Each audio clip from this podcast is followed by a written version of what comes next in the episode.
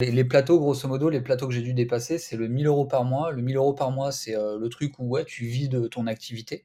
Donc ça, et à chaque plateau, en fait, tu as une période de stagnation. Enfin, pour moi, c'est comme ça. À chaque plateau, il y a une période de stagnation où tu te dis, merde, j'arrive pas à passer au-dessus, tu sais.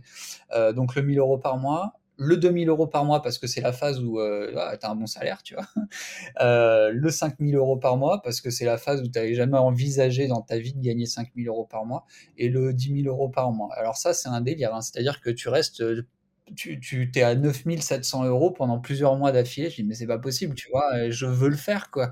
Et tu arrives pas.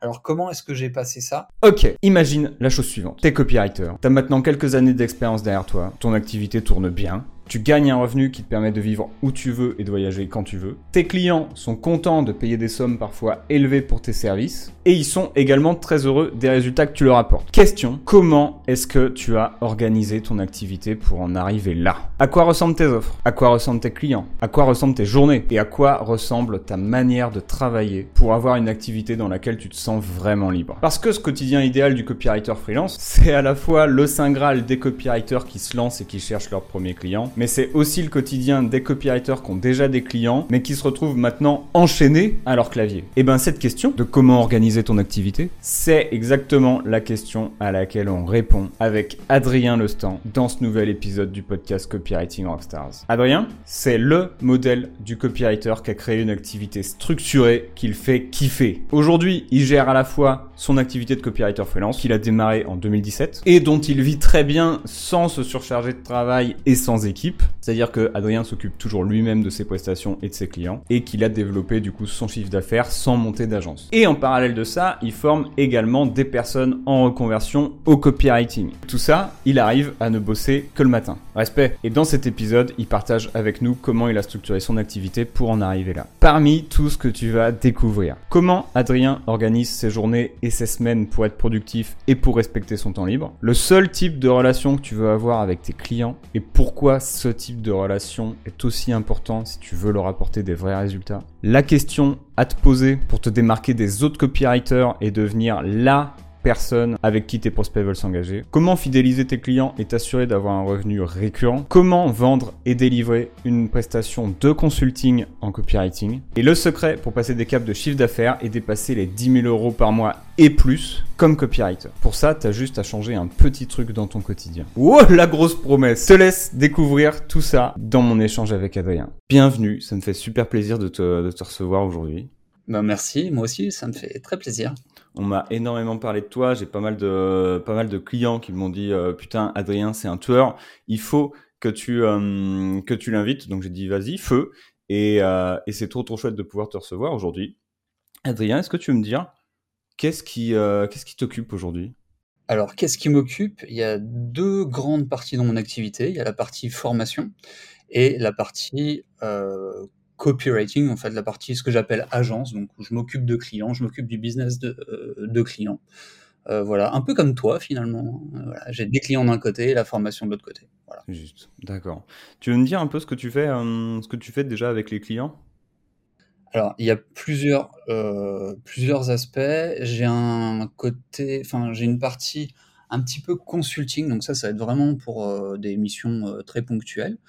Euh, mais sinon, sur des missions récurrentes, je vais être surtout bah, sur euh, organiser des lancements, euh, organiser rédiger les, les, pages de vente, rédiger, m'occuper de toute la partie emailing, euh, de la stratégie aussi. Je pars aussi sur la stratégie. En fait, dans mes collaborations avec mes clients, j'essaye de m'inscrire dans ce que j'appelle une, euh, une, relation de partenariat en quelque sorte. C'est-à-dire, je m'inscris comme un partenaire stratégique et euh, je prends en charge un peu toute la partie marketing. Alors, pour les personnes qui pourraient se dire, mais alors ça, du coup, c'est du marketing, c'est pas du copywriting, je dirais oui et non, parce qu'en fait, finalement, quand on est formé au copywriting, on comprend euh, le, le, ce, système d'entonnoir là, ce système d'évolution du client, euh, du parcours client. Et euh, il s'agit simplement d'essayer de reproduire ça, en fait, de recréer ça pour euh, voilà, pour vendre les produits de nos clients. Donc ouais, c'est du copywriting, mais voilà. Je sais pas si ça répond exactement à ta question. Ça, ça, me parle, ça me parle, et, et je vais tout de suite, je vais tout de suite embrayer et, et prendre l'assise direction direction Lyon avec toi entre guillemets sur sur ce que tu viens de dire sur, sur ce côté marketing. Comment tu, comment tu, je sais qu'il y a beaucoup de débats sur le marché. Moi, j'ai une position très, très, très, très, très, très appuyée sur, sur le sujet. Pour toi, est-ce que le copywriter devrait faire du marketing? Alors, bah, pour moi, le copywriting, c'est du marketing. je serais très curieux d'avoir ta position euh, euh, en retour, mais euh, pour moi, le copywriting, c'est du marketing. C'est-à-dire que je pense pas qu'on puisse être un bon copywriter si on... Alors là, je me lance dans un truc, j'ai peur du coup de ton retour. Vas-y, vas-y, vas-y, vas-y. Je te dis rien. non, non, non, mais euh, je, je pense pas qu'on puisse être un bon copywriter si on n'est pas un bon marketeur, en fait. Je crois que c'est lié. C'est-à-dire, pour moi, le copywriting, c'est quoi? C'est prendre un élément, prendre une personne, si tu veux, un groupe d'individus, un individu, peu importe, euh, un point A et l'emmener vers un point B. Euh, voilà, donc ce point B, ça peut être euh, réserver un appel, vendre, euh, laisser un email, on s'en fiche, tu vois. Mais euh, qu'est-ce que c'est le marketing si ce n'est prendre un individu d'un point A et l'emmener à un point B tu vois? Pour moi, c'est un peu la même chose. Simplement, on, matérialise euh, ce, marketing par de l'écriture, c'est ça. Donc, je crois que, ouais, finalement, être copywriter, c'est comprendre les stratégies marketing et être capable de les appliquer euh, dans, nos, dans nos textes, quoi. C'est juste. Et du coup, sans plus attendre, je suis parfaitement d'accord avec toi, mec. Donc, il y a zéro débat. Je fais partie de, de, la même team que toi, donc euh, ouais, pareil pour moi. Euh, tu peux pas faire du bon euh, marketing si t'es pas bon en copywriting. Tu peux pas faire du bon copywriting si t'es pas bon en marketing. Et de toute façon, les deux, les deux sont indissociables en fait. Donc, donc je te rejoins. J'adhère. Je, te rejoins à 2000%. Et on va pouvoir parler un peu de Puisque là, tu as dit, OK, tu as, hum, à la fois les clients, tu fais maintenant de la formation, c'est-à-dire que tu es arrivé un peu au niveau, euh, au niveau 60, on va dire, du, euh, copywriting, entre guillemets, c'est-à-dire un niveau bien avancé où maintenant tu formes aussi des copywriters. Et, on va pouvoir parler de comment tu en es arrivé là. Mais juste avant ça, est-ce que tu veux me dire un peu aujourd'hui, euh, quelque part, à quoi ça ressemble tes semaines, comment tu t'organises? Et à quoi ressemble en fait une semaine dans, ton quotidien hum, pour que ça se passe bien dans ta tête? Je, m'attendais pas à cette précision pour que ça se passe bien. euh, alors, je crois qu'il y a plusieurs, euh, il y a des petites choses à, préciser. Euh, bah D'abord, je suis, je, voyage à plein temps, c'est-à-dire que en ce moment, je suis basé à, à Chiang Mai, donc depuis en Thaïlande, donc depuis six mois. Mais avant ça, j'étais à Budapest. Avant, j'étais à, Bali, avant j'étais au Portugal, tu vois, je, reste six mois à droite, six mois à gauche, etc. Euh, et puis je, m'efforce d'aller dans des endroits où je peux euh, varier les, les lieux de travail. Je travaille beaucoup dans les cafés, un petit peu dans les coworking. Euh, et comment je m'organise? Alors déjà, j'ai pas forcément de week-end. Alors ça, je sais que je sais que ça peut vraiment partager euh, partager les, gens. Euh, c'est-à-dire que j'ai pas, j'ai pas forcément de samedi dimanche. Je m'arrête pas forcément le samedi dimanche. Par contre, euh, je, je m'efforce de ne pas travailler l'après-midi. Ça aussi, ça peut choquer, mais mais je vais t'expliquer. En fait, quand je dis ne pas travailler, c'est à moitié vrai, c'est à moitié faux. C'est-à-dire que le matin, je commence à travailler aux alentours de 7 heures. Donc, je me lève vers 6 heures, je commence à travailler vers 7 heures. Ensuite, je travaille jusqu'à midi, midi et demi. Donc là, c'est tout le travail euh, créatif, euh, tout le gros boulot, tu vois, hein, toutes mes, mes, tâches importantes. Et l'après-midi, eh bien, ça va être euh, de la balade, de la formation, de la réflexion, euh, voilà. J'ai l'habitude de, de, dire, moi, mes, mes, potes ici à Chiang Mai, quand ils me voient partir, notamment j'aime bien aller marcher autour d'un lac, quand ils me voient partir, ils me disent, euh, tu, tu vas au, au, bureau, au bureau de direction.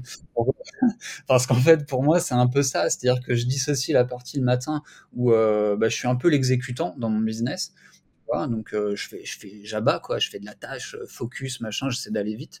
Et puis l'après-midi, bah c'est un peu c'est ça, c'est un peu la partie euh, direction administrative où je bah, je réfléchis, je note des choses, je me forme aussi. Tu sais, j'écoute des, des podcasts, des formations, des trucs comme ça, je mets ça dans les oreilles. Et, et ça, ça va être plus l'après-midi. Alors je rajouterais juste une petite chose par rapport à ça, parce que ça, je pense que ça peut vraiment inspirer des gens. Et moi, je sais que quand je forme des gens, je leur dis, mais essayez, arrêtez de croire qu'il faut travailler 12 heures par jour à fond sur vos textes, machin. Essayez juste d'alterner un peu les choses comme ça et vous allez voir que ça fait vraiment la différence. Heu, petite, heu, petite précision néanmoins, c'est que lorsque l'après-midi je prends du temps pour moi, donc pour marcher et cetera, je le fais sérieusement, tu vois? C'est-à-dire que l'après-midi, heu, je vais pas, heu, bah, enfin, en l'occurrence, je bois pas d'alcool, mais si je buvais, de l'alcool par exemple, je j'irais pas, faire la fête avec des copains, tu vois? Me bourrer la gueule, ce genre de truc. C'est pas l'idée en fait. C'est-à-dire que je suis pas en train de bosser, sur mes textes, mais ça reste sérieux, quoi. C'est-à-dire que mes balades, ça fait partie du truc et c'est hyper important. Hem, pour moi, ça a tout autant, si ce n'est plus de valeur que la partie, heu heu, du du matin, quoi, la partie où voilà, et puis finalement derrière, bah, toutes, toutes mes journées se ressemblent un petit peu. C'est-à-dire du lundi au dimanche. Après, si, j'ai un truc à faire, bah, tu vois, la semaine dernière, par exemple, j'ai fait un stage, un stage, enfin, un stage de moto, bah, bah, voilà, quoi, je me bloque une journée et puis je fais mon truc, heu, voilà. Mmh, mais c'est assez routinier, hein, finalement. Le matin, je travaille et puis l'après-midi, je me balade, voilà. OK et du coup, chaque, hem, ouais, tu disais que chaque, heu, chaque jour se ressemble un petit peu. Tu as, une routine particulière? Moi, je sais que, pendant longtemps, ce que j'ai fait et ce que un truc sur lequel j'essaye de revenir pour un peu protéger, le, comment on appelle ça déjà? Quand tu passes vraiment, d'une tâche à une autre, d'une mission à une autre, puisque par exemple, tu peux gérer un client, tu peux ensuite gérer copy training, tu peux ensuite, je sais pas, gérer autre chose. Ça te fait, heu, ça te fait 3- 3 gros changements mmh, d'état d'esprit. Moi, pour pallier à ça, ce que je faisais, c'est que je faisais un jour, par exemple, une mission, tu vois? Genre, heu, lundi, c'est gestion d'entreprise, mardi, c'est marketing, mercredi, c'est copywriting. Toi, comment tu gères un peu chaque jour? Est-ce que tu as aussi des routines dans les journées? Heu, ouais, super question. Alors je bon, j'espère tu m'arrêtes, hein, si jamais ça devient un peu trop technique ou ennuyeux, hein, Plus c'est technique, Heu, mieux c'est. Plus on rentre dans les détails, plus on se régale. Ah OK, bah, écoute, j'osais pas trop, mais du coup, je vais je vais je vais le faire alors. Hem, parce que c'est un sujet sur lequel j'ai beaucoup travaillé. Tu vois, heu, c'est du développement personnel, quoi. Tu essaies de trouver ce qui marche le mieux pour toi, tout ça. Donc j'ai pas mal bossé dessus, donc je suis content de le partager. Heu, ce que je fais, en fait, c'est comme je t'ai dit, je commence à travailler à 07:00 et je fais des blocs de travail d'1 heure et demie. Alors, chacun fait comme il veut. Moi, 1 heure et demie, c'est ce qui me convient le mieux. Donc si tu veux, j'ai un timer sur mon ordinateur et puis, je lance 90 minutes et et focus, quoi. Donc pendant 90 minutes, je travaille sur un une thématique. Tu vois, ce que tu disais, par exemple, une journée copywriting, une journée machin. Moi, ça va être une session d'1 heure et demie.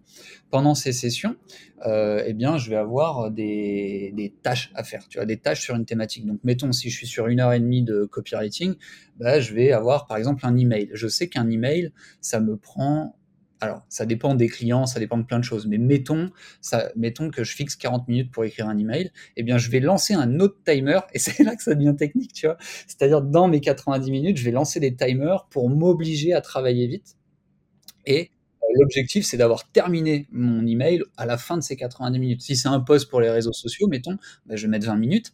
Bah, voilà, à la fin des 20 minutes, il faut que le truc, enfin que la partie de la rédaction soit terminée. Après, je pourrais prévoir une partie d'édition une partie édition, pardon, sur, heu, une autre session le lendemain ou un jour, heu, ultérieur, tu vois? Ça, il y a pas de problème. Mais disons que j'ai des blocs de travail d'1 heure et demie et à l'intérieur de ces blocs et bien, je, heu, time, toutes les tâches à l'intérieur. C'est hyper pour moi, en tout cas, c'est hyper ça a vraiment changé ma vie, en fait, de travailler avec des timers, tout simplement parce que j'ai ce alors c'est pas un faux défaut, heu, genre je suis perfectionniste et tout. C'est un handicap d'être perfectionniste, hein. C'est-à-dire, heu, les gens qui sont, perfectionnistes, comme j'ai tendance à l'être, c'est une connerie que de croire que, on dit ça pour faire genre: «Mon travail, c'est trop bien». Non, parce qu'en fait, c'est jamais trop bien. C'est juste qu'on est incapable de livrer un truc si on n'est pas pleinement satisfait et puis on a aussi tendance à toujours changer d'avis, à se dire: «Ouais, mais non, ça serait mieux ça, ça serait mieux ça». C'est un handicap d'être perfectionniste et je sais qu'on est énormément dans ce cas-là. Heu, la technique, bah, c'est très simple, c'est de mettre des timers, voilà et ça change la vie. C'est-à-dire, on se dit, heu: «40 minutes, à la fin de ces 40 minutes, je dois avoir fini cet email, même s'il est nul, je m'en fous. À la fin des 40 minutes, il doit être terminé cet e enfin, j'y touche plus. Dans 40 minutes, j'ai plus le droit d'y toucher. Je rends ma copie», tu sais, un peu comme quand on était en cours, je rends ma copie et puis derrière, libre à toi et je le conseille d'ailleurs, de te refixer un une plage d'édition, par exemple, de 20 minutes, voilà, où tu as 20 minutes et tu sais que pendant ces 20 minutes, tu vas pouvoir retourner sur cet email pour le corriger, pour, heu, reprendre tes formulations et cetera. Hem, mais vraiment se fixer des des des, bah, deadlines, ultra euh, courtes et bah, ça aide énormément. Moi, franchement, ça a vraiment changé ma vie. Donc, sur euh, ma façon de mes routines et ma façon de m'organiser, voilà. Donc, j'ai trois blocs, deux à trois blocs de, de, de 90 minutes le matin passer chacun de 30 minutes. Alors, je suis pas ultra rigide là-dessus, mais ça peut être 20 ou 30 minutes de pause. Pendant ces 20 ou 30 minutes de pause, tu vas me prendre pour un psychorigide, mais, euh, mais j'ai des méthodes, tu vois. Euh, J'essaye de faire quelque chose qui va complètement contraster avec ce que je faisais avant. Donc, euh, encore une fois, c'est hyper variable, ça dépend aussi du mood du moment, tu vois. Si en ce moment, je suis à fond sur un groupe de musique, mettons, tu vois, bah, pendant ces 20 minutes de pause, je vais regarder des interviews ou des comment? Ou des, euh, des, clips ou je sais pas quoi de ce groupe ou tu vois des trucs qui, m'inspirent sur ce groupe. Mais autant euh, ce jour-là je vais être en train de me dire tiens faut que je commence à faire de la corde à sauter et je vais regarder des vidéos de corde à sauter tu vois. Donc euh, il n'y a pas de règle, c'est juste un truc qui va complètement contraster et me permettre de sortir de ce que je faisais avant. Et ensuite, j'empile sur un deuxième bloc de 1h30 et euh, voilà une autre thématique et j'arrive sur sur une autre thématique etc après donc euh, je fais deux ou trois blocs euh, comme ça. Si j'en fais trois ça m'amène à midi et demi. Midi et demi je vais manger. Ensuite sport si c'est un jour où j'ai envie de faire du sport. Et puis derrière bah, ce que je te disais donc aller me balader me former ces choses là ces choses là quoi. Euh, voilà. Donc, euh, et après pour la pour ce qui est de des après-midi, j'ai pas vraiment de rigueur. C'est-à-dire si ce n'est d'être seul, euh, ça c'est important pour moi, si ce n'est d'être seul, pouvoir réfléchir, j'ai pas vraiment de rigueur, je fais un peu au feeling, tu vois, si j'ai envie d'aller dans un café, dans un centre commercial. J'adore les centres commerciaux, c'est hyper inspirant les centres commerciaux. Il y a des gens partout. Tu sais, tu, tu, tu, regardes les gens qui rentrent dans, tel type de magasin, tel type de magasin, tu les regardes, leur, leur, leur excitation au moment où ils rentrent, leur tête au moment où ils sortent avec leur sac. Tu vois qu'il s'est passé quelque chose, tu vois. Moi, ça m'inspire vraiment. Donc j'adore aller marcher avec des écouteurs dans un centre commercial. Euh, voilà, tu vois, c'est des choses comme ça. je me nourris. Stylé, effectivement, c'est super. Hein. C'est euh, super structuré, mais, euh, mais c'est une bonne chose. C'est une bonne chose parce que c'est vrai que sans. Euh, si tu te fous pas un cadre, c'est vite le bordel, quoi. Donc, donc putain, effectivement, merci, merci pour le partage. Et, et, du coup, ça me fait un, super pont sur bah, un petit peu toi, toi, tes process. Mais si on regarde. si en gros, je te disais, ok, admettons par exemple, je suis, je suis client, tu vois entrepreneur. Enfin, d'ailleurs, tu, euh, travailles à quelle, typologie de, clients, toi, aujourd'hui, sur le copywriting? Alors, j'en ai plusieurs. Euh, j'ai euh, infopreneur, euh, donc vente de formation. Donc, euh, ça, c'est ma plus grosse partie, je dirais. Et sinon, ça va être vraiment pas institutionnel, mais euh, marque, quoi. Voilà, marque. Je cherchais un peu comment marque, euh, marque dans, dans l'éthique, en, en l'occurrence. Mais, euh, voilà. Plutôt e-commerce? B2B, ouais, voilà. Okay. Non, Ça marche. Ouais. Ce qui me ramène du coup à ma question d'origine, qui est euh, aujourd'hui, si, euh, si je veux travailler avec toi, en fait, comment, comment ça se passe? Ah bah, Alors aujourd'hui, c'est je Aujourd'hui, pour travailler avec moi, il y a plusieurs euh, moyens. Bah, il y a le côté formation. Donc là, on fonctionne via des candidatures. Tout simplement, euh, le but, c'est d'avoir un entretien, de voir si on fit, parce que c'est important. Quand, on passe beaucoup de temps avec des élèves, c'est important d'un côté comme de l'autre, il, il, y a un vrai fit. Et puis, si c'est pour bosser avec moi sur la partie copywriting, donc en tant que copywriter, euh, ça sera plus en consultation ponctuelle actuellement. Tout simplement parce que euh, je travaille uniquement avec des clients récurrents, donc euh, que je signe à l'année. Et euh, actuellement, bah, je suis plein à ce niveau-là. Donc pour faire le copywriting, pour, m'occuper du copywriting, ça je, suis fermé. Sur la partie consulting, ça bah, c'est toujours un plaisir. Et puis c'est plus, rapide en fait, avec, avec, quoi, tu le sais. Et voilà. Ok, c'est vrai que ça, pour la partie consulting, euh, on va en parler dans, euh, dans 5 minutes parce que c'est un truc que les, euh, que les, Enfin, 5 minutes, 10, je sais pas, mais c'est un truc que les copywriters ont tendance à, à, un peu laisser de côté. C'est un peu dommage. Mais du coup, quand, admettons, quand un client démarre un projet avec toi, comment ça se passe en fait, étape par étape, du, du premier contact au moment où tu dis waouh, c'était un succès? Ou alors waouh, on réitère? En fait, on réitère pas. C'est-à-dire que moi, mon modèle, c'est de travailler, de, mensualiser mes prestations. C'est-à-dire que, bah, alors, je vais, te faire un petit peu le schéma.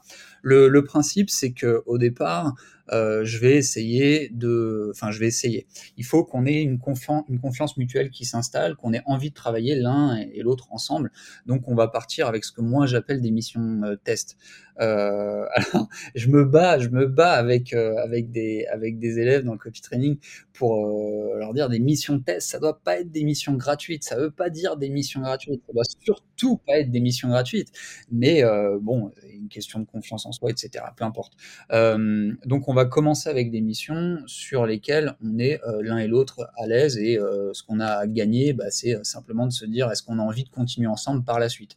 Donc ça peut être, il faut que ce soit quelque chose d'assez court tu vois, qui nous prend pas trop trop de temps, pas trop engageant, et derrière on va pouvoir tirer des conclusions. Donc typiquement, ça peut être euh, bah, partir sur, tu vois, un email de vente ou ce genre de choses où on a directement des résultats.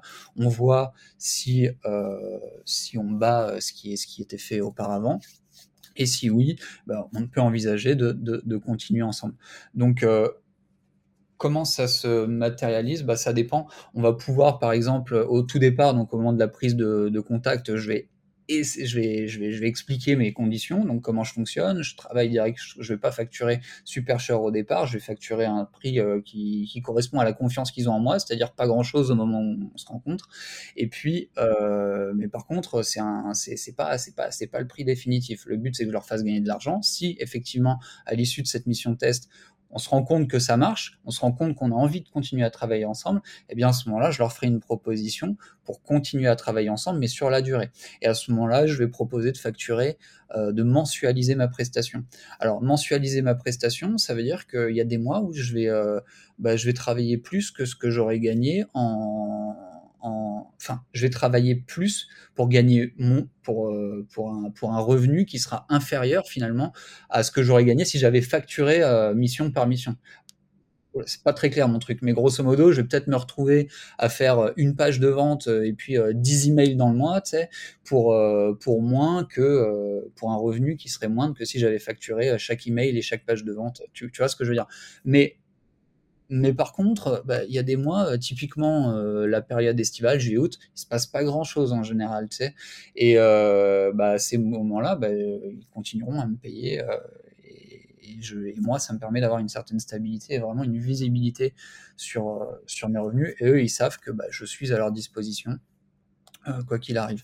Donc, donc voilà, c'est comme ça que c'est c'est comme ça que je travaille en fait. Donc première prise de contact, on, on évalue la situation, on voit si on a envie de commencer à travailler ensemble, on met en place une mission test que je facture à la hauteur de la confiance qu'ils ont en moi. Donc je me répète, mais encore une fois au départ, bah, pas grand chose. Tu vois, ça c'est un truc, je me permets un tout petit détour, mais ça c'est un truc euh, hyper important, je trouve, quand on se lance en, copywriting. Il y a beaucoup de copywriters qui, qui, se lancent et qui se disent, ouais, on m'avait dit que euh, quand on se lance en tant que copywriter, quand on venait copywriter, on peut facturer euh, 3000, 5000 euros une page de vente, euh, mais moi j'y arrive pas. Mais en réalité, on facture pas 3000, 5000 euros une page de vente à quelqu'un qui ne connaît pas, tu vois, à quelqu'un qui, qui n'est pas, enfin, les, gens sont pas fous, ils ont pas envie de donner, de lâcher de l'argent comme ça, euh, sans avoir une certaine garantie de résultat, en fait. Ça marche pas comme ça. Donc, il faut, il faut du temps pour créer cette confiance. Euh, et, euh, et cette confiance, il y a plusieurs, plusieurs façons de la créer. Toi, tu es, es, vachement présent euh, en ligne, donc tu crées ta confiance comme ça et c'est super. Pour d'autres personnes, peut-être un peu plus discrètes, moi c'est mon cas, j'ai choisi de, bah, de créer la confiance différemment, c'est-à-dire en passant par une première mission que je vais facturer à la hauteur de la confiance qu'ils ont au départ avec moi et faire grandir la confiance en interne finalement. Tu vois, c'est des stratégies qui sont différentes, mais il faut bien être conscient d'un truc, c'est que quand on se lance, euh, bah, euh, que le mec, le client nous connaît pas, faut pas espérer que, tu vois, voilà, est-ce que, est-ce est que toi, tu as tiré, lâcher 3000 euros à quelqu'un qui sort de nulle part et qui dit, hey, je vais te faire ta page de vente. Bah non, attends, on, voit déjà si ça marche, vois. Donc euh, voilà pour ma, pour ma stratégie. Je sais pas, encore une fois, si ça répond bien à ta question, mais, euh. Ça répond très bien, ouais. Et, euh, euh, c'est intéressant ce modèle de, de mission, enfin de projet test que j'avais fait pas mal aussi ça au début. Et, en fait, je me suis rendu compte que, et là, je veux bien ton retour là-dessus, quand tu fais un projet test sur, par exemple, admettons, OK, on va faire des emails ensemble, il y a, en tout cas, bah, tu vas pouvoir nous partager justement, toi, ta, ta méthode par rapport à ça, puisque moi, dans ma méthode, c'est, je vais déjà passer deux semaines peut-être trois parce que j'ai une activité à gérer à côté qui est de trouver de nouveaux clients. Quand tu es copywriter, tu as vraiment 50-50 entre euh, prestations et, trouver des clients. Et du coup, je peux passer vite trois semaines à, bah, avant de t'écrire quoi que ce soit, il faut que je me mette à niveau sur ton marché, sur ton offre et sur, euh, et sur toutes ces choses-là. Donc, euh, donc, en fait, le projet test peut très très vite s'étendre. Et en fait, déjà, le projet test, euh, à l'époque, ça me faisait dire, bah, déjà, le temps que je fasse toute la recherche, ça, ça peut facilement coûter entre 1000 et 2000 balles parce que, parce que sinon, je suis pas rentable, en fait. Toi, c'est quoi ton process, en fait, pour, euh, pour pouvoir avancer rapidement? Ça me fait, euh, ça me fait euh, tellement plaisir de t'entendre euh, dire ça, parce que, bah parce que je sais que grand, enfin, beaucoup de copywriters ne prennent pas forcément la peine de, de s'étaler sur cette phase de recherche, et, et pourtant c'est tellement important. Enfin, c'est le cœur de, c'est le cœur du, du, du, boulot, je pense. en fait, je, comment dirais-je? Je vais pas le facturer à sa juste valeur dans la mesure, où, je, je considère que je fais un pari sur l'avenir.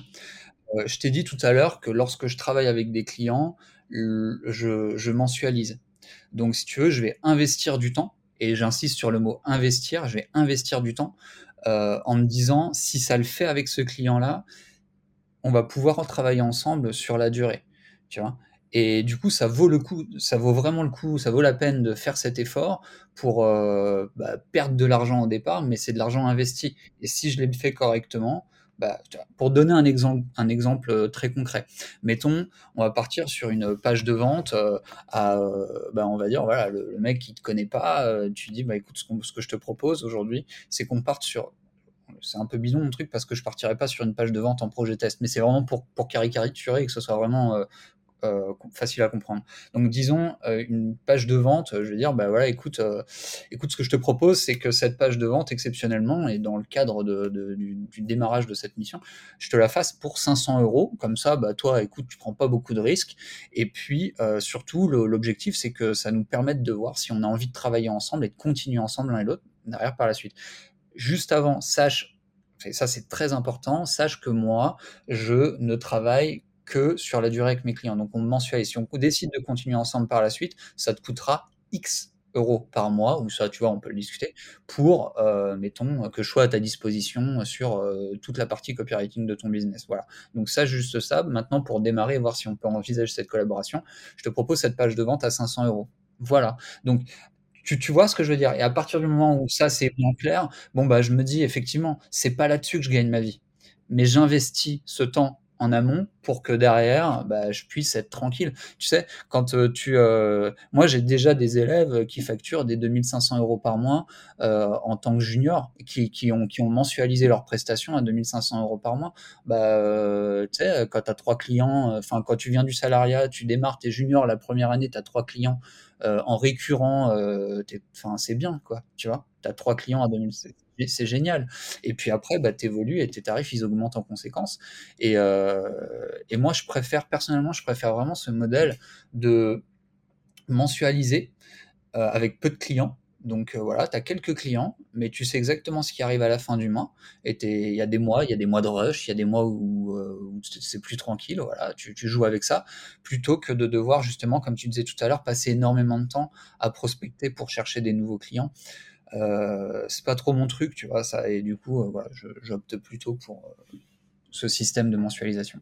Ok, et du coup, je suis curieux d'en savoir plus, puisque ça, c'est quelque chose sur lequel j'ai jamais réussi à, à, vraiment mettre le doigt. J'avais, j'ai eu peut-être deux clients au total dans ma carrière qui étaient vraiment mensualisés. Les autres, c'était plus des projets genre tel trimestre, tel trimestre, tel trimestre, et j'en ai eu deux, deux au moins. Et en fait, j'ai jamais réussi à mettre le doigt sur le fait de dire, ok, on est sur une euh, mensualisation où euh, il va tout se passer, par exemple, et, et, ça va être pour tel tarif, et voilà comment ça va se passer. Moi, ma manière de travailler, c'était toujours, OK, on va atteindre tel résultat, mais il y a un certain nombre de livrables qui est fixé, et si tu veux autre chose, par exemple, ça va être un supplément de, je sais pas, 2, 3, 4. Une fois, j'ai eu un supplément juste de 8000 euros parce que c'était un nouveau tunnel, tu vois.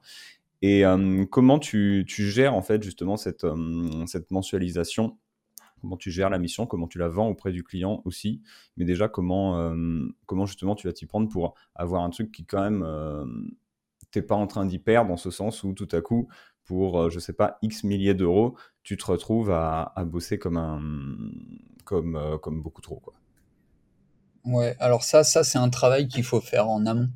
Euh, c'est-à-dire qu'en amont, on va vraiment analyser le business avant même euh, d'aller le démarcher.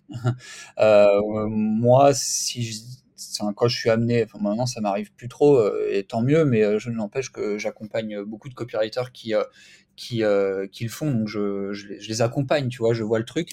Mais avant de décider de démarcher un client, on analyse vraiment son business et on va, on va aller voir si effectivement il y a des choses à développer, si effectivement il aurait besoin euh, d'un copywriter euh, pas à plein temps, mais tu vois, euh, toute l'année, voilà, plutôt.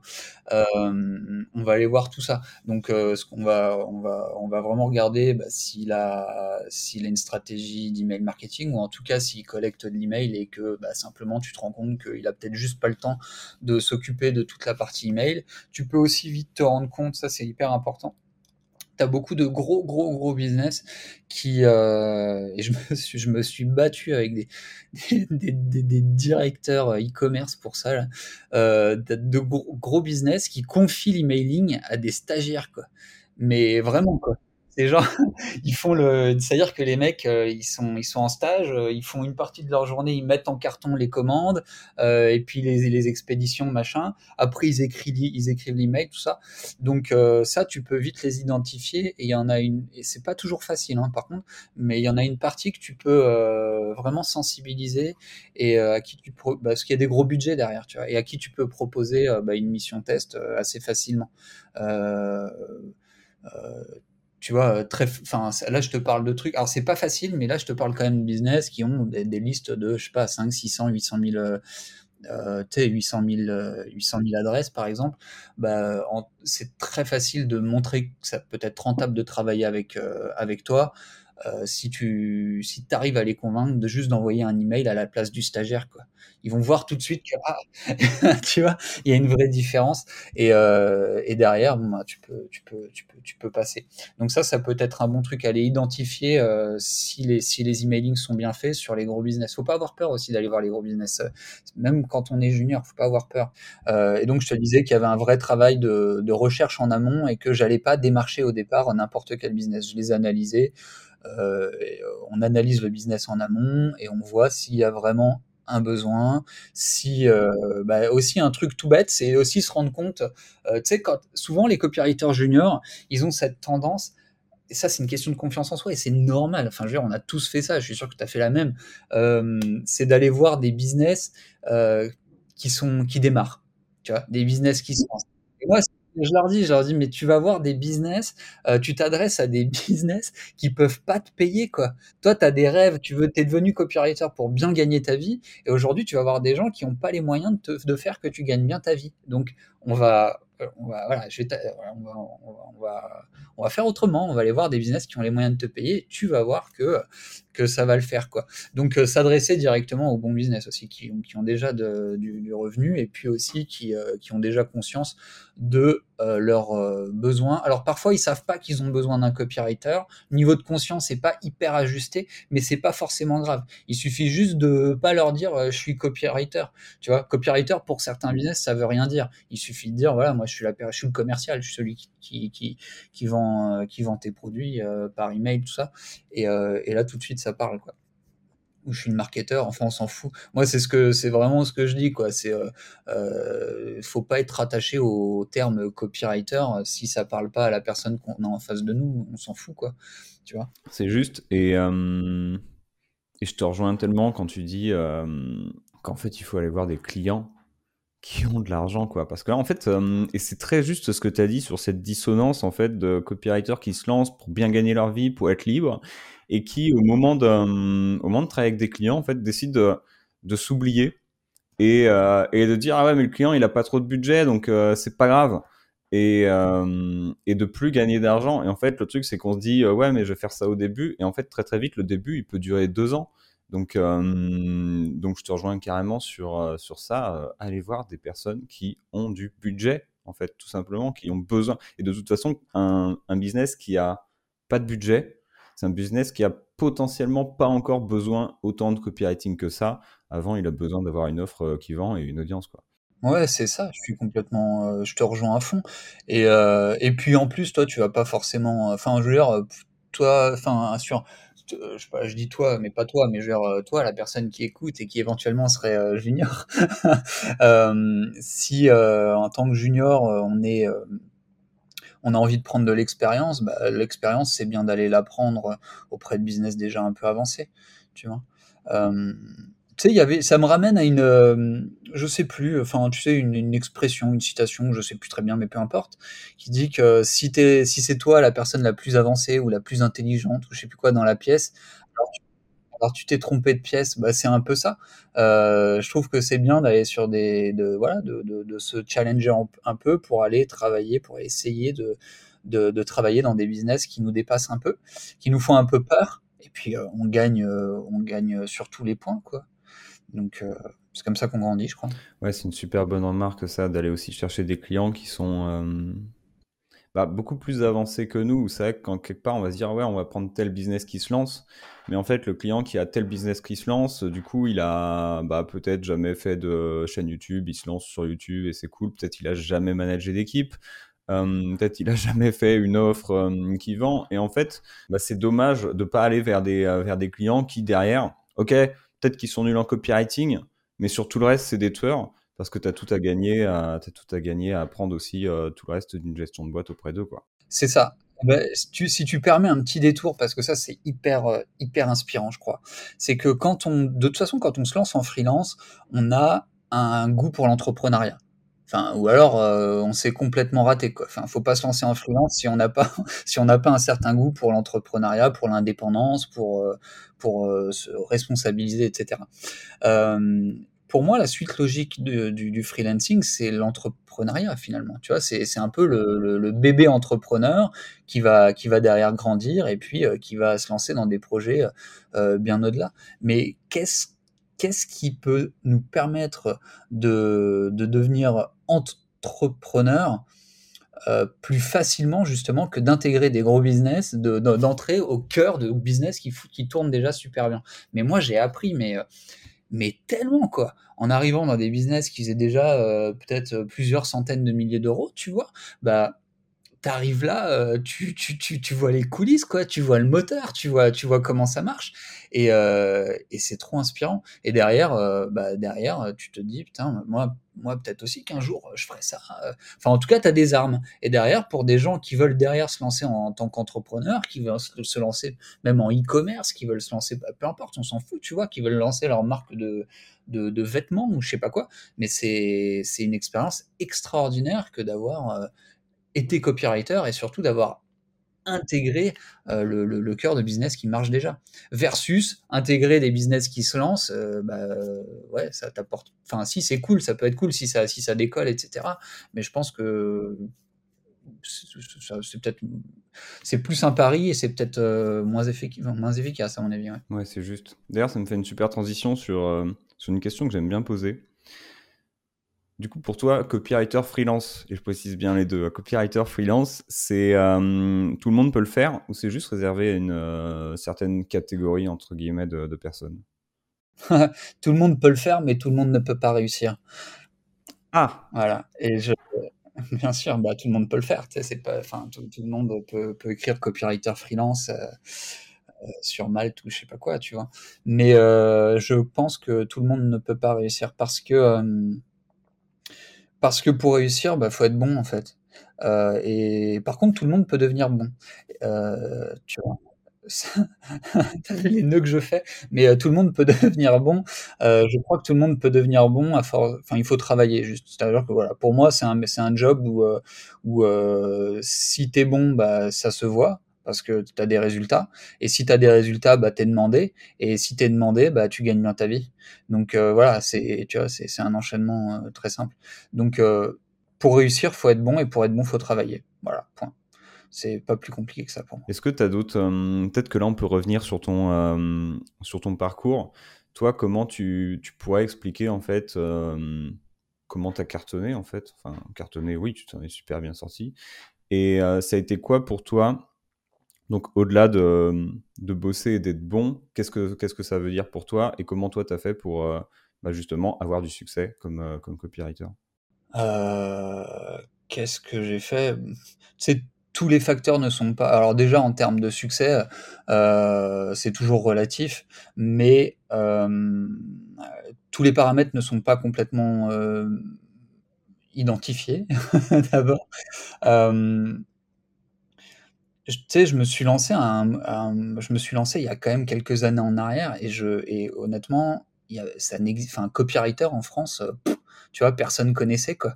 Et c'était un sacré challenge de se dire, ok, je vais faire euh, copywriter, euh, je vais me lancer en tant que copywriter francophone. Alors juste encore un petit détour pour expliquer comment c'est arrivé. C'est-à-dire que moi, au départ, j'étais, je fais des études dans la finance. Ensuite, je travaillais dans la finance. Ça m'a gonflé. J'ai voulu tout lâcher. Je me suis, j'ai quitté la France. Je suis parti. Et là, du coup, bah, comme je, ce que je maîtrisais, c'était le conseil en investissement, je me suis dit, OK, cool, je vais faire conseiller en investissement, mais euh, en ligne, quoi. Et du coup, pour, c'est pour vendre mes services de conseil en investissement que euh, j'ai cherché comment vendre euh, sur Internet. Et puis là, je suis tombé sur des trucs, copywriting, machin. Et c'est comme ça que j'en suis arrivé à me former, etc. Euh, sauf qu'en fait, bah, tu, seras certainement d'accord avec moi, c'est un, métier qui est passionnant euh, quand tu commences à creuser. Et euh, il s'avère qu'il y un moment, tu vois, ça, ça a basculé, c'est-à-dire que je préférais passer du temps à apprendre à vendre plutôt que du temps à apprendre des nouvelles choses pour aider mes clients à investir. Et donc c'est à ce moment-là où je me suis dit, il faut faire quelque chose. À ce moment-là, j'étais à Montréal, euh, donc au Canada, et, euh, et, je me suis dit, c'est peut-être le moment d'opérer un switch. Ça a été une grosse décision, hein, parce que du coup, annoncé à tous mes clients que j'arrêtais, euh, tu sais, en investissement, que j'arrêtais. Et, euh, voilà. Mais ça me faisait pas trop peur parce que au Canada, c'est proche des États-Unis, ça parle français, enfin au Québec, ça parle français. Et là-bas, le copywriting était déjà, euh, déjà bien installé, si tu veux. Parce que tu as la culture américaine, euh, mais, ça parle français, quoi. Euh, donc j'ai commencé là-bas. Et déjà, ça m'a permis de trouver mes premiers clients. Ça m'a permis de, ça m'a permis de, bah prendre confiance en moi. À une époque où personne n'entendait parler de copywriting en France, toi. Et ouais, il y a une grande partie de prise de confiance. Et puis, euh, et puis derrière, j'ai fait des trucs. Je me suis mis sur 5euros.com. Euh, j'ai non, j'ai un peu galéré aussi quand même pour. Euh, j'ai cherché des méthodes en fait pour. Euh, ouais, j'ai cherché des méthodes. Ouais, non, ça n'a pas été. ça pas été tout repos. Je pense que à cette époque, si j'avais été en France, à un moment où euh, personne parlait de copywriting et que je m'étais lancé, euh, je vais être copywriter, je pense que j'aurais abandonné. Euh, franchement ma chance, ça a été de, de, de commencer là-bas, je mmh. pense. Et parmi du coup toutes, euh, toutes ces méthodes que tu as, que as essayées, il y en a une en particulier que tu, euh, que tu recommanderais plus que les autres? Alors je crois que ça... Oh là là, là ça fait... Je ne botte pas en touche, c'est une vraie réponse, attention. Mais en fait, en Cette réponse, elle va en décevoir euh, pas mal, je crois, et j'en suis, je m'en excuse par avance. Mais euh, je parle d'expérience, c'est-à-dire que je me rends compte, euh, avec les personnes que j'accompagne, je me rends compte que selon les personnalités et selon les personnes, il y a des méthodes qui fonctionnent pour certains et qui fonctionnent pas pour d'autres et inversement. C'est-à-dire, voilà, pour certains, ça va être, bah, pour certains, ça va être le cold emailing, quoi. Tu vois, le cold emailing, ça, ça cartonne pour certains. Moi, j'ai je me sou... bah tiens, d'ailleurs, je me souviens, euh, j'étais dans un mastermind il y a, quelques années. Et, euh, j'étais à d'ailleurs, j'étais à Chiang Mai à ce moment-là, justement, donc euh, là où je suis actuellement. Je m'en souviens très bien, dans un coworking. Et donc, j'étais en, mastermind via vidéo, quoi, interposé. Et je dis, bon, écoutez, j'ai tenté un truc là d'aller chercher des clients en, via Zoom. je, je n'importe quoi, via le cold emailing. Et, et, on m'a, enfin, c'était presque euh, outrant ce que je venais de dire, tu vois, genre, ah là là, t'es tombé du côté obscur du truc, tu fais du cold et tout. Bon, je me suis dit, bon, écoute, tant pis, on verra bien. Et, euh, j'ai obtenu des résultats, mais hallucinants. Hallucinants. Mais euh, incroyable. Et simplement bah, parce que c'était c'était un truc qui me correspondait, c'était maîtrisé, tu vois, j'avais j'avais le feeling avec le avec le truc et, euh, et ça marche pour moi. Moi aujourd'hui en cold, je suis vraiment capable de décrocher euh, pas mal de clients. Après tu as, des t'as des t'as des euh, comment dirais-je enfin de décrocher des clients, je veux dire, je suis capable de décrocher des d'accrocher en fait, de, de, de, créer une relation avec des personnes que je connaissais pas, qui me connaissaient pas avant. Donc d'engager une relation et derrière de décrocher des clients. Ça, ça me correspond pas mal. Euh, t'en as, t'as d'autres personnes pour qui ça va être euh, la, la, la, la, prospection, euh, tu sais, avec des vidéos Loom, là, tu sais, où tu fais une analyse, machin. As des, moi, j'ai des, des, des copies euh, pour, avec, qui, avec cartonnent avec ça. Il y en a d'autres, ça marche pas, en fait, parce qu'ils ont pas pas ce truc, ils ont pas ce feeling, ça, tu vois. Donc, c'est, il y a, y a y a plein de méthodes en fait, mais il y a plein de méthodes super efficaces, mais chacun doit un peu tout essayer pour trouver celle qui lui correspond, qui lui correspond vraiment bien. Euh, voilà, c'est ce que je crois. Pour les croyances liées à l'argent, il y a un truc que tu m'avais partagé au moment où, euh, on a préparé le podcast, c'était que toi, du coup, tu viens d'un milieu euh, peu, euh, un, milieu très modeste, et que du coup, apparemment, pendant longtemps, tu euh, ou pendant au moins un certain temps, tu avais pas mal de blocages liés à l'argent. Est-ce que tu veux m'en dire davantage là-dessus? Euh, ouais, alors c'est, euh, ça fait un peu cliché, euh, mais mais moi j'ai grandi avec la, avec l'idée en tête que 1500 euros par mois c'était un bon salaire, si tu veux. Tu vois. Donc pour se détacher de ça derrière c'est difficile. C'est très dur, vraiment, c'est super dur. quand quand j'ai commencé à passer les 2000 euros par mois, ça a été, c'était waouh, tu vois, j'étais, j'étais même mal à l'aise et tout ça. Et puis derrière, il a fallu vraiment travailler. Je. Déjà, j'ai un, un, bon learning, un truc, un super truc à partager, mais j'y viens. C'est euh, les, le moment où j'ai donc les, les, plateaux, grosso modo, les plateaux que j'ai dû dépasser, c'est le 1000 euros par mois. Le 1000 euros par mois, c'est euh, le truc où ouais, tu vis de ton activité. Donc ça, et à chaque plateau, en fait, tu as une période de stagnation. Enfin, pour moi, c'est comme ça. À chaque plateau, il y a une période de stagnation où tu te dis, merde, j'arrive pas à passer au-dessus, tu sais. Euh, donc le 1000 euros par mois, le 2000 euros par mois parce que c'est la phase où euh, ah, tu as un bon salaire, tu vois. Euh, le 5000 euros par mois parce que c'est la phase où tu n'avais jamais envisagé dans ta vie de gagner 5000 euros par mois. Et le 10 000 euros par mois. Alors ça, c'est un délire. Hein. C'est-à-dire que tu restes, tu restes euh, tu, tu t'es à 9700 euros pendant plusieurs mois d'affilée. Je dis, mais c'est pas possible, tu vois, je veux le faire, quoi. Et tu n'y arrives pas. Alors, comment est-ce que j'ai passé ça euh, Par l'environnement, tout simplement. C'est un truc, euh, enfin, tout simplement. Ça fait un peu ésotérique le truc, mais c'est tellement vrai. C'est-à-dire que en, en, en m'entourant de personnes qui gagnaient beaucoup plus d'argent que moi, euh, bah en fait euh, ça devient pour qui en fait toi enfin gagner euh, 10 000 euros par mois c'est rien du tout bah tu t'entoures de ces personnes et tout de suite tac ce qui se passe c'est que tu as, ce je sais pas ça, ça, ça te fait passer dans une dans une autre dimension euh, tu te détaches de l'argent, tu, ça devient plus simple, etc. Alors attention, j'ai des rechutes. Hein. Euh, j'ai des rechutes où euh, j'ai des rechutes où euh, je, voilà, mais je m'entraîne à pas être radin, si tu veux. Enfin, ce que moi j'appelle radin, c'est à ne pas être trop soucieux par rapport à l'argent.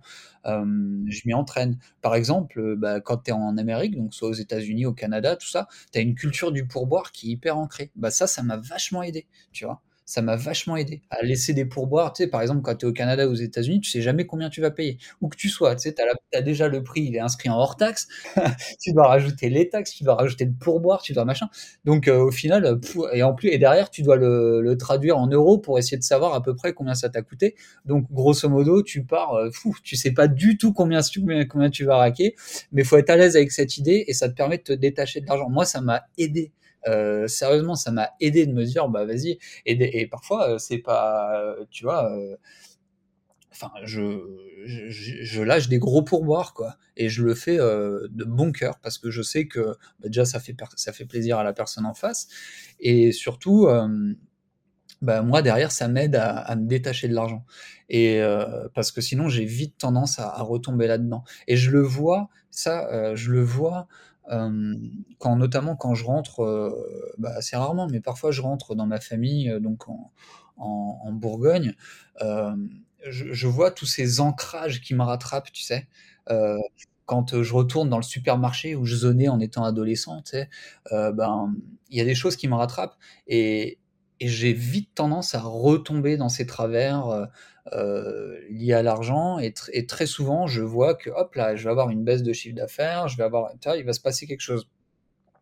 Donc heu, voilà, donc le secret pour moi, ce qui a vraiment fonctionné, venant d'un milieu, quand je dis très modeste, c'est un milieu, heu, pauvre quoi, tu vois? Heu, venant de ce milieu-là, ce qui a vraiment fonctionné pour moi, c'est de m'entourer de personnes qui, qui étaient beaucoup plus avancées que moi. Hem et là, tu vas me dire: «Mais alors comment tu t'entoures de personnes plus avancées que toi?» Exactement!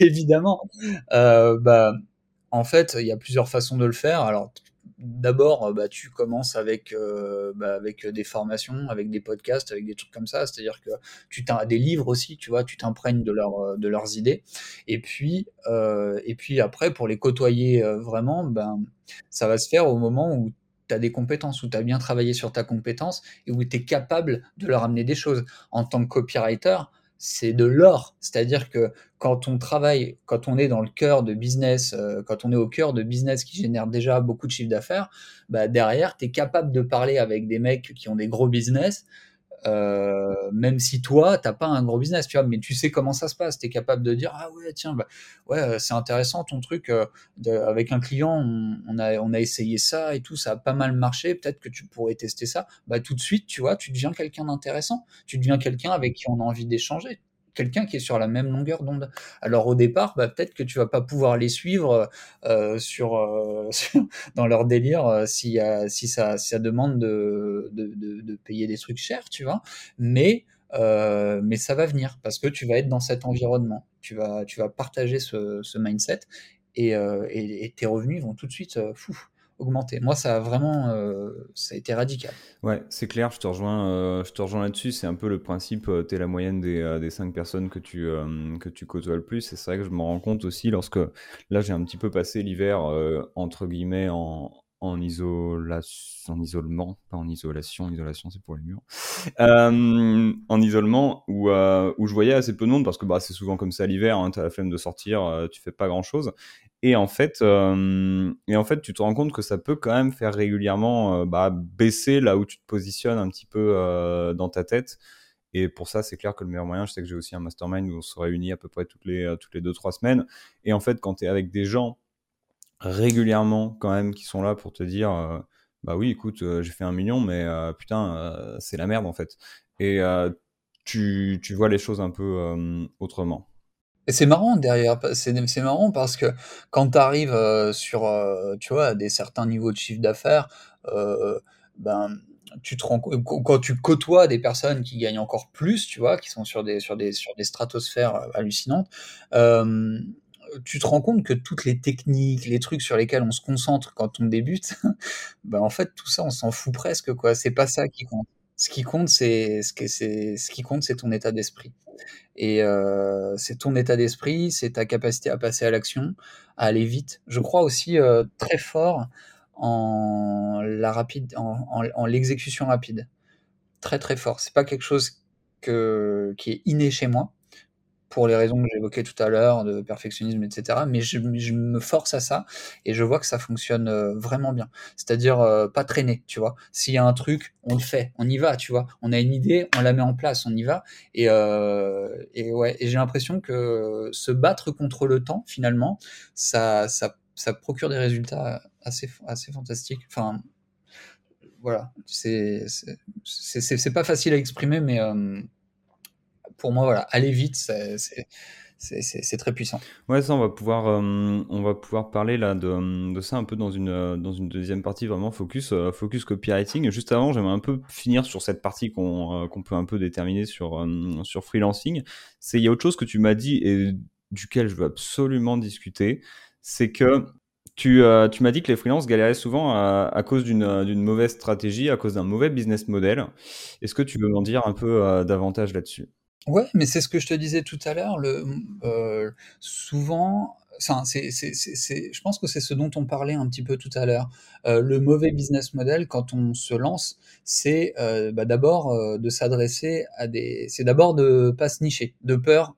Alors attention, ça c'est ma philosophie, hein, mais euh, c'est de pas se nicher, de peur de, euh, de trop réduire, trop restreindre son, euh, son, son segment de marché. Ça, pour moi, c'est une, c'est une énorme euh, erreur. Donc, première erreur. Deuxième erreur, s'adresser à des personnes qui n'ont pas les moyens de te payer. Et troisième e- erreur, chercher des petites missions euh, Bon, cette erreur, je la mets un peu entre guillemets parce qu'il y a y a des copywriters qui, qui s'en sortent euh, très bien euh, sans, euh, sans adopter mon système qui est de mensualiser. Hein. Mais, mais donc, on va dire deux erreurs et demie, mais qui coûtent cher et qu'on retrouve chez 90-95% des copywriters finalement. Et pour pallier à ça, qu'est-ce qu'il faut faire? Ben, Il suffit simplement de se nicher au moins au début, parce que, bah parce que moi, c'est ce que je le, c'est ce que, c'est ce que enfin, ce que je leur répète toujours, c'est mais explique-moi pourquoi moi qui cherche un copywriter, moi je suis un, mettons, je suis un businessman, machin, je cherche un copywriter, pourquoi je te prendrais toi euh, qui débute là, toi jeune junior, euh, t'as, un pauvre portfolio euh, de trois trucs là, t'as rien. Pourquoi je te prendrais toi plutôt qu'un mec qui a plus d'expérience que toi? Explique-moi juste ça. Ben non, il y a aucune raison. Maintenant, si tu me dis que tu es spécialiste de mon sujet, ah ben je vais peut-être commencer à réfléchir autrement. Je vais peut-être me dire, ouais, peut-être qu'il a pas autant d'expérience, mais il sait peut-être mieux, euh, il connaît peut-être mieux le secteur que le généraliste qui a plus d'expérience. Et là, tout de suite, tu vas commencer à m'intéresser. Et c'est pour ça que c'est tellement important de se nicher au départ, au moins, tu vois. Après, quand quand t'as, c'est toujours une question de confiance, euh, de confiance perçue. Après, derrière, si tu as si à partir du moment où tu as, déjà plein de missions, tu as des choses à montrer, tu as des témoignages, des machins, bah là c'est différent. Là tu peux commencer à te, ce que j'appelle se dénicher. Tu peux commencer à proposer autre chose. Mais euh, au départ, il faut se nicher. Il faut absolument se nicher. Toi, quand tu, euh, vu que tu euh, avais un parcours dans la finance juste avant et l'investissement, tu euh, tu t'étais dit je vais me nicher là-dessus pour commencer ou, ou t'es parti sur complètement autre chose? Ouais, je l'ai testé. Ouais, je l'ai fait, mais sauf qu'en fait, euh, euh, bah, ça marchait, hein, ça fonctionnait. Hein. Je me suis niché sur la finance, ça fonctionnait très bien. Mais, euh, mais je suis retombé dans ce pourquoi j'ai quitté la finance, en fait. Enfin, ce pourquoi j'avais quitté la France et pourquoi je voulais quitter le salariat, etc. C'est que c'est un, c'est un métier qui ne me correspond pas. Aujourd'hui, je suis davantage sur, tu vois, des niches éthiques et artistiques. Donc, autant dire que j'ai... Oui, c'est 360, quoi. Ouais, non, mais complètement, et ça me correspond, euh, ça me correspond davantage, si tu veux. La finance, c'était pas pour moi, c'était n'importe quoi, c'était une faute professionnelle au conseiller d'orientation, carton rouge. Et, euh, et du coup, pour, euh, pour reboucler un petit peu sur, sur ce business, sur ces problèmes de business model, j'aimerais revenir un peu sur tes, sur tes consultations. Comment toi t'en es arrivé en fait à, te dire tiens je vais proposer des consultations, ce serait plutôt une bonne idée et comment ça se passe du coup? Ok. Euh, comment j'en suis arrivé à me dire ça? Bah, franchement, un peu par, je vais pas te mentir, hein, c'est un peu par euh, deux choses. Un peu par mimétisme, c'est-à-dire que tu te dis, bon, bah voilà, tu vas voir des gros copywriters américains qui fonctionnent à la, co- à la consultation. Tu te dis, bon, bah c'est pas mal, je vais proposer une offre et ça intéressera peut-être des, des personnes. Et puis aussi parce que euh, bah, je reçois régulièrement des euh, demandes de collaboration. Et euh, du coup, je me suis dit, bah, c'est peut-être, c'est dommage parfois de pas pouvoir convertir ça. Euh, et du coup, bah, je peux, j'ai pas le temps de faire le copywriting, mais je peux quand même leur proposer une offre de consulting et, c'est, c'est, c'est apprécié, quoi. Donc, c'est un peu à la fois par opportunisme, je dirais, et par mimétisme. Mimétisme, opportunisme. Ok. Voilà. Et du coup, comment ça se passe, euh, comment ça se passe une consultation? Bah, ça dépend. Euh, ça part euh, d'un problème. Bah, tu vois, typiquement hier, j'étais donc en, enfin, en préparation de consultation, donc je peux te parler de ça. C'est voilà, j'ai un call avec le avec le client et derrière, bah, il m'explique. Où en est son business, qu'est-ce qu'il veut euh, ajouter, quelle est sa. En fait, il a là, bah pour le coup, tiens, parlons de ça. C'est un client, si tu veux, qui a complètement changé de vision. C'est-à-dire, c'est un mec qui a réussi à l'échelle nationale, et là, il me dit, Adrien, euh, je veux passer dans la cour des grands, je veux conquérir le monde. Grosso modo, c'est ça. Tu vois. Ok. Donc là, la consultation, c'est quoi? Bah, c'est de, de, de réfléchir à, à son positionnement, de réfléchir à comment est-ce qu'il va falloir euh, peut-être restructurer son site. Donc, euh, encore une fois, ça c'est du copywriting. Hein. Quand je dis euh, quand je dis restructurer son site, c'est-à-dire identifier les cibles qu'il va falloir aller euh, va falloir aller toucher, les nouvelles cibles qu'on va aller chercher pour pouvoir leur proposer quelque chose sur le site. C'est ça, tu vois. Et euh, donc voilà, donc il y a toute une toute une réflexion qui se met en place à partir de là. Donc euh, hier, on a eu une sorte de brief. Il m'expliquait sa vision, tout ça. Et puis derrière, bah, moi, je vais réfléchir à tout ça. Et euh, je vais lui faire un PowerPoint. Et puis, euh, je vais lui faire une vidéo. Et je vais lui expliquer ma réflexion. J'ai déjà fait des recherches, j'ai déjà fait des consultations pour lui. Donc, toute la phase de recherche, je l'ai déjà passée. Mais je vais lui faire une vidéo. Et derrière, je vais lui faire des recommandations. Donc, je vais dire, voilà, moi, ce que je vois, c'est ça, c'est ça, c'est ça. T'as tel... Euh, et je laisse aussi un truc dans les consultations que j'aime bien faire. C'est que je laisse toujours euh, une porte ouverte à, le, à comment dirais-je euh, je suis pas trop fermé. Alors, je m'explique. C'est-à-dire que, par exemple, quand j'écris un texte, quand je rédige quelque chose, euh, je, je, je, ne veux pas. Enfin, voilà, je trouve ça. Parfois, euh, ça m'est déjà arrivé que des clients changent des choses que j'avais mises dans mes textes. Et ça, c'est ça, ça j'aime pas ça. Et j'imagine que c'est la même chose pour toi. C'est la mort du copywriter, ça. Ah, mais c'est horrible. Euh, mais par contre, en consultation, lorsque je fais des recommandations, bah, je vais pas être trop à cheval sur, euh, par exemple, le wording, sur ces choses-là. Je vais, je vais dire simplement, voilà, moi, ce que je te suggère, c'est de suivre cet état d'esprit, suivre cette stratégie. Et maintenant, euh, si tu veux rajouter ce que j'appelle de la mignonnerie, tu vois, un truc qui va plus être orienté branding, des mots qui correspondent mieux à leur branding, machin, euh, sois libre, euh, enfin, sans toi libre. Ce qui compte, c'est simplement de suivre la stratégie. Donc, en consulting, en consulting, pardon, je vais plus essayer de développer une stratégie, donner des recommandations. Euh, tout, et, mais en leur laissant quand même, une, en essayant de laisser un maximum de, de, de liberté aux clients derrière pour l'exécution. Ça me parle, ça me parle et ce modèle de, de consultation, c'est un truc que, que, je recommande en fait de ouf quand tu commences à arriver, euh, tes copywriters, tu, tu vas me dire ce que tu en penses d'ailleurs de, de, cette stratégie.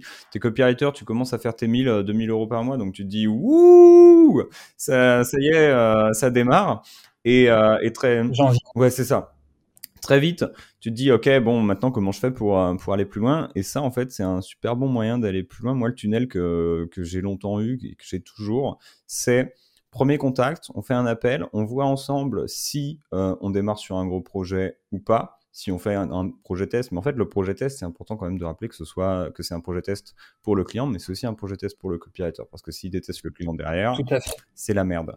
Et en fait, le projet test, c'était ouais ces consultations où je passais une heure et demie avec le client. Et en fait, euh, c'était, euh, par exemple, tu prends un projet et tu, euh, et tu fais tout ton début de projet. Tu vois, moi, j'ai un questionnaire en 47 questions euh, par lequel je fais passer le client, ne serait-ce que pour clarifier son offre. Bam, on fait ça en une heure et demie, peut-être trois heures. Peut-être que la personne, elle préfère prendre directement deux matinées avec moi. Et ça, ça te fait un projet test rapide avec des résultats rapides et ça te crée tout de suite euh, automatiquement une relation beaucoup plus forte avec le client. Si vraiment tu veux, euh, si tu veux vraiment être un fou, tu dis, bah, en plus la consultation, je te la déduis du, euh, du projet. Qu'est-ce que, c'est quoi ton avis sur un tunnel de, ce genre?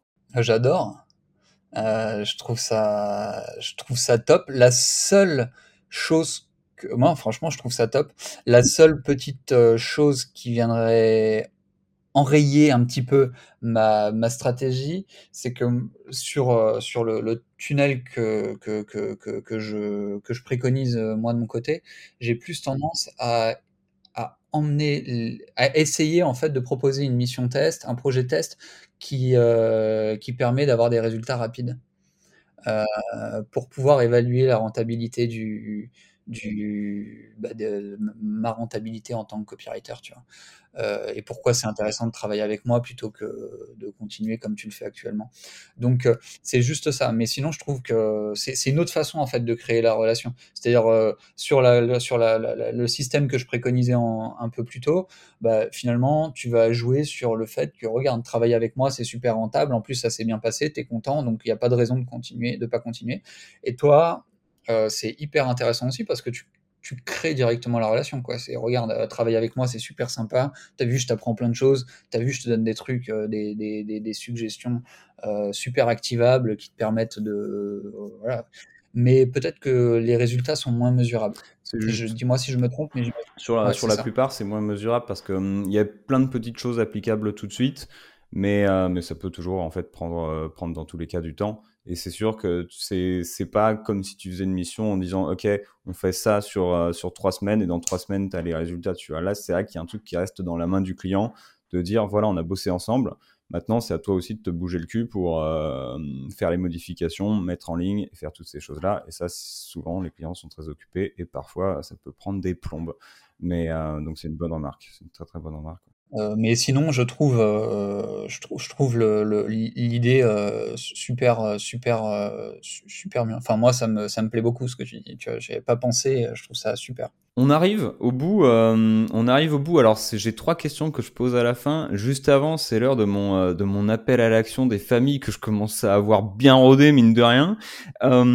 toi qui nous écoutes, voilà ce que je te propose. La première chose, c'est que si tu as envie que Adrien revienne euh, dans le podcast pour voir ensemble d'autres sujets, si tu as envie de lui poser des questions, voilà ce que je t'invite à faire tout de suite. C'est t'abonner à ce podcast, à ce podcast, putain, c'est imprononçable ce mot, à ce podcast. Que ce soit sur YouTube ou sur euh, Apple Podcast ou Spotify, tu t'abonnes où tu veux, c'est à ton, c'est à ta discrétion. Et de laisser, ce que je t'invite aussi à faire, c'est laisser un avis sur euh, sur Apple Podcast dans lequel tu dis bah tu as kiffé cet épisode, si c'est le cas, que tu me poses des questions que tu aimerais poser à, Adrien, si tu as des questions pour Adrien. Et pourquoi pas, un petit troisième truc à faire, ce qui n'est pas du tout un bon call to action, mais je m'en bats les couilles. Si tu as envie de nous dire aussi ce qui a été le plus utile pour toi dans, euh, dans, ce, dans ce podcast, eh ben, c'est avec plaisir parce que bah, nous, euh, on adore savoir ce qui, est, ce qui est le plus utile. Et c'est un super bon moyen aussi pour toi qui nous écoutes de encore mieux intégrer euh, ce que tu as pu, ce que tu, ce que as pu entendre, de nous le réécrire, de nous le redire, tu vas voir que ça va bien mieux rester dans ta mémoire. Ok ah pour toi je serais, très, très, très, très curieux aussi de savoir euh, ce qui a le plus aidé euh, dans, nos conversations. Petit, détour, si tu n'arrives pas à prononcer euh, podcast, tu sais comment, on, comment on, appelle un podcast au Québec? Non. Un balado. Un balado, ok. La petite anecdote. Donc tu peux abonne-toi à ce balado. Abonne-toi à ce balado sur euh, Apple Balado et Spotify et c'est parti quoi. Pas mal balado, c'est beaucoup plus facile à dire en fait. Pas mal, hein c'est joli. Alors mes trois dernières questions. Euh, elles sont un peu, les deux premières sont un peu liées, la troisième n'a un peu rien à voir. S'il y avait un truc que tu aurais aimé savoir plus tôt ou un truc que tu aurais aimé avoir su plus tôt, ce serait quoi? Ce serait, ce serait, ce serait, elle est, ce serait, c'est compliqué ta question, mais c'est intéressant. C'est une bonne question à se poser effectivement. Ce que j'aurais aimé savoir plus tôt, c'est que, ouais, c'est ça, c'est que c'est, que l'environnement, l'environnement, c'est tout en fait. C'est-à-dire qu'on est des éponges. Euh, on en parlait dans le premier épisode. On est des éponges et euh, finalement, c'est notre environnement qui nous façonne. Et si j'avais su ça plus tôt, peut-être que j'aurais soigner davantage mon environnement. Alors attention, par environnement, je parle pas forcément euh, que des gens qui m'entourent, hein, mais euh, ton environnement, c'est ton environnement de vie, euh, c'est c'est ton appartement, c'est tout quoi, tu vois. Et ouais, donc j'aurais mis plutôt beaucoup plus l'accent sur mon environnement. Super bonne remarque, ça c'est vrai qu'on en parle, on en parle assez assez peu et c'est un vrai à la fois un vrai game changer, que ce soit un environnement, effectivement, là où tu es, avec qui tu es, toutes ces choses, qui peut, euh, ou qui peut soit te, te fracturer, soit euh, vraiment t'élever de ouf. Donc, euh, il faut le tester pour, pour s'en rendre compte. Et je suis conscient que quelqu'un qui n'a pas encore expérimenté euh, la, puissance de l'environnement qui écoute ça, bah peut-être qu'au départ, il, pourrait être un peu sceptique et se dire euh, ouais, c'est bizarre ce truc, ça sonne un peu ésotérique encore une fois. Mais faut essayer faut essayer, changer son environnement. Euh, si on a l'habitude d'avoir un appart en bordel, bah, vivre dans un appart euh, bien rangé. Euh, si on a l'habitude de fréquenter que des personnes qui, je sais pas, qui nous tirent un peu vers le bas, bah, essayer de s'entourer de personnes qui nous tirent vers le haut. Et très rapidement, mais c'est presque instantané, on va voir que bah, notre vie change en fait. On, accomplit plus de choses, on devient meilleur, on devient voilà, plus grand, plus machin. C'est d'une puissance incroyable. C'est clair. S'il y a quelque chose que tu aurais aimé avoir fait que tu n'as pas encore fait Ou quelque chose que tu aurais aimé avoir fait différemment dans, euh, toutes ces dernières années Ça aurait été quoi? Euh, c'est Tu vois, euh, aujourd'hui, je suis très content de là où j'en suis. Je, ça va très bien, c'est cool. donc j'ai pas de regrets parce que je me dis que tout ma, ce sont les étapes, c'est tout ce par quoi je suis passé par le passé qui m'ont amené à ce que je suis aujourd'hui.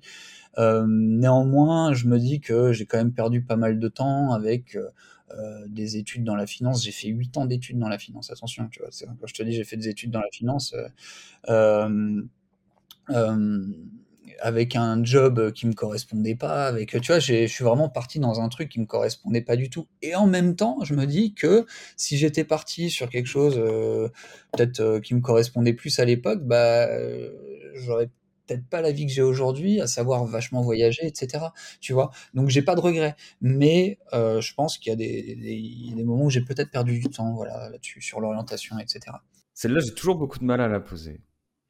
Est-ce qu'il y, a un, y a un contenu? Alors, ça peut être euh, un livre, ça peut être une série de livres, ça peut être une série, ça peut être une chaîne YouTube, ça peut être des magazines, ça peut être ce que tu veux, un contenu que tu aimes particulièrement consommer régulièrement. Vraiment, tu kiffes le truc de ouf, mais qui n'a aucun lien avec le copywriting et le marketing, et qui pourtant est une source d'inspiration de ouf pour toi. Ouais, ouais j'ai ça. J'ai ça. Je cherche le nom de la chaîne YouTube. c'est terrible. Euh, bah c'est un mec qui s'appelle. Euh, j'ai plus le nom de la chaîne, mais on s'en fout. Il s'appelle Laurent Rousseau. C'est un guitariste. Euh, il faut aller voir même si on s'intéresse pas à la guitare, enfin, il fait du contenu assez pointu, donc moi ça me plaît, mais il est inspirant ce mec-là. C'est-à-dire qu'il m'apaise. Euh, je, suis, je suis absolument fan de ce mec-là. Il m'apaise, il, parfois il partage son point de vue sur des sujets euh, qui n'ont rien à voir avec la guitare. Et euh, je suis pas toujours d'accord avec lui, mais euh, j'aime bien sa façon de, de, présenter les choses. Je trouve que c'est quelqu'un qui est très, qui est très respectueux. Peut-être aussi parce que je m'identifie, c'est un mec qui a grandi euh, dans une caravane, tu vois. Et euh, alors moi, j'ai pas grandi dans une caravane, hein, mais euh, mais tu vois, c'est un mec qui, qui, vient de nulle part, tout ça. Et du coup, je me, je sais pas, je me reconnais. C'est quelqu'un de très humain, très très très humain. Ouais, c'est voilà, c'est un, j'adore passer du temps euh, virtuellement avec ce mec-là, quoi. Laurent Rousseau.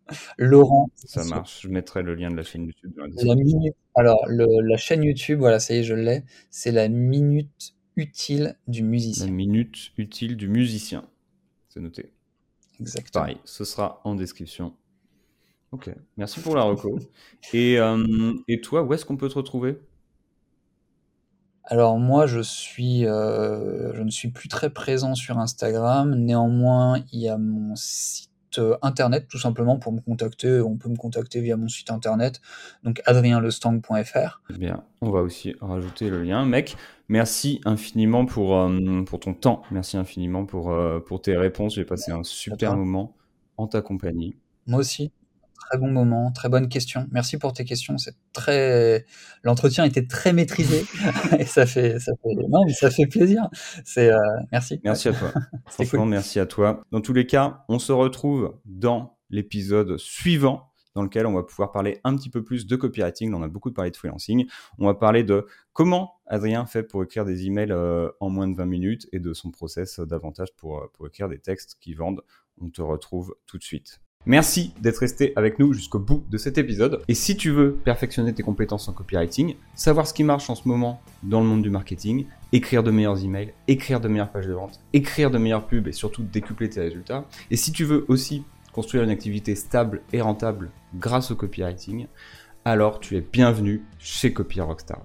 Et si tu en as envie, je t'invite à aller sur copyrockstars.com, c o p y r o c k s t s.com. Tu pourras y découvrir des ressources améliorer tes compétences en copywriting et tu pourras t'inscrire gratuitement aux emails du Copy Rockstars Club et recevoir une séquence qui te montre comment devenir meilleur en copywriting et créer une activité stable et rentable. Et tu pourras même t'inspirer de ces emails et de ces séquences pour tes propres emails.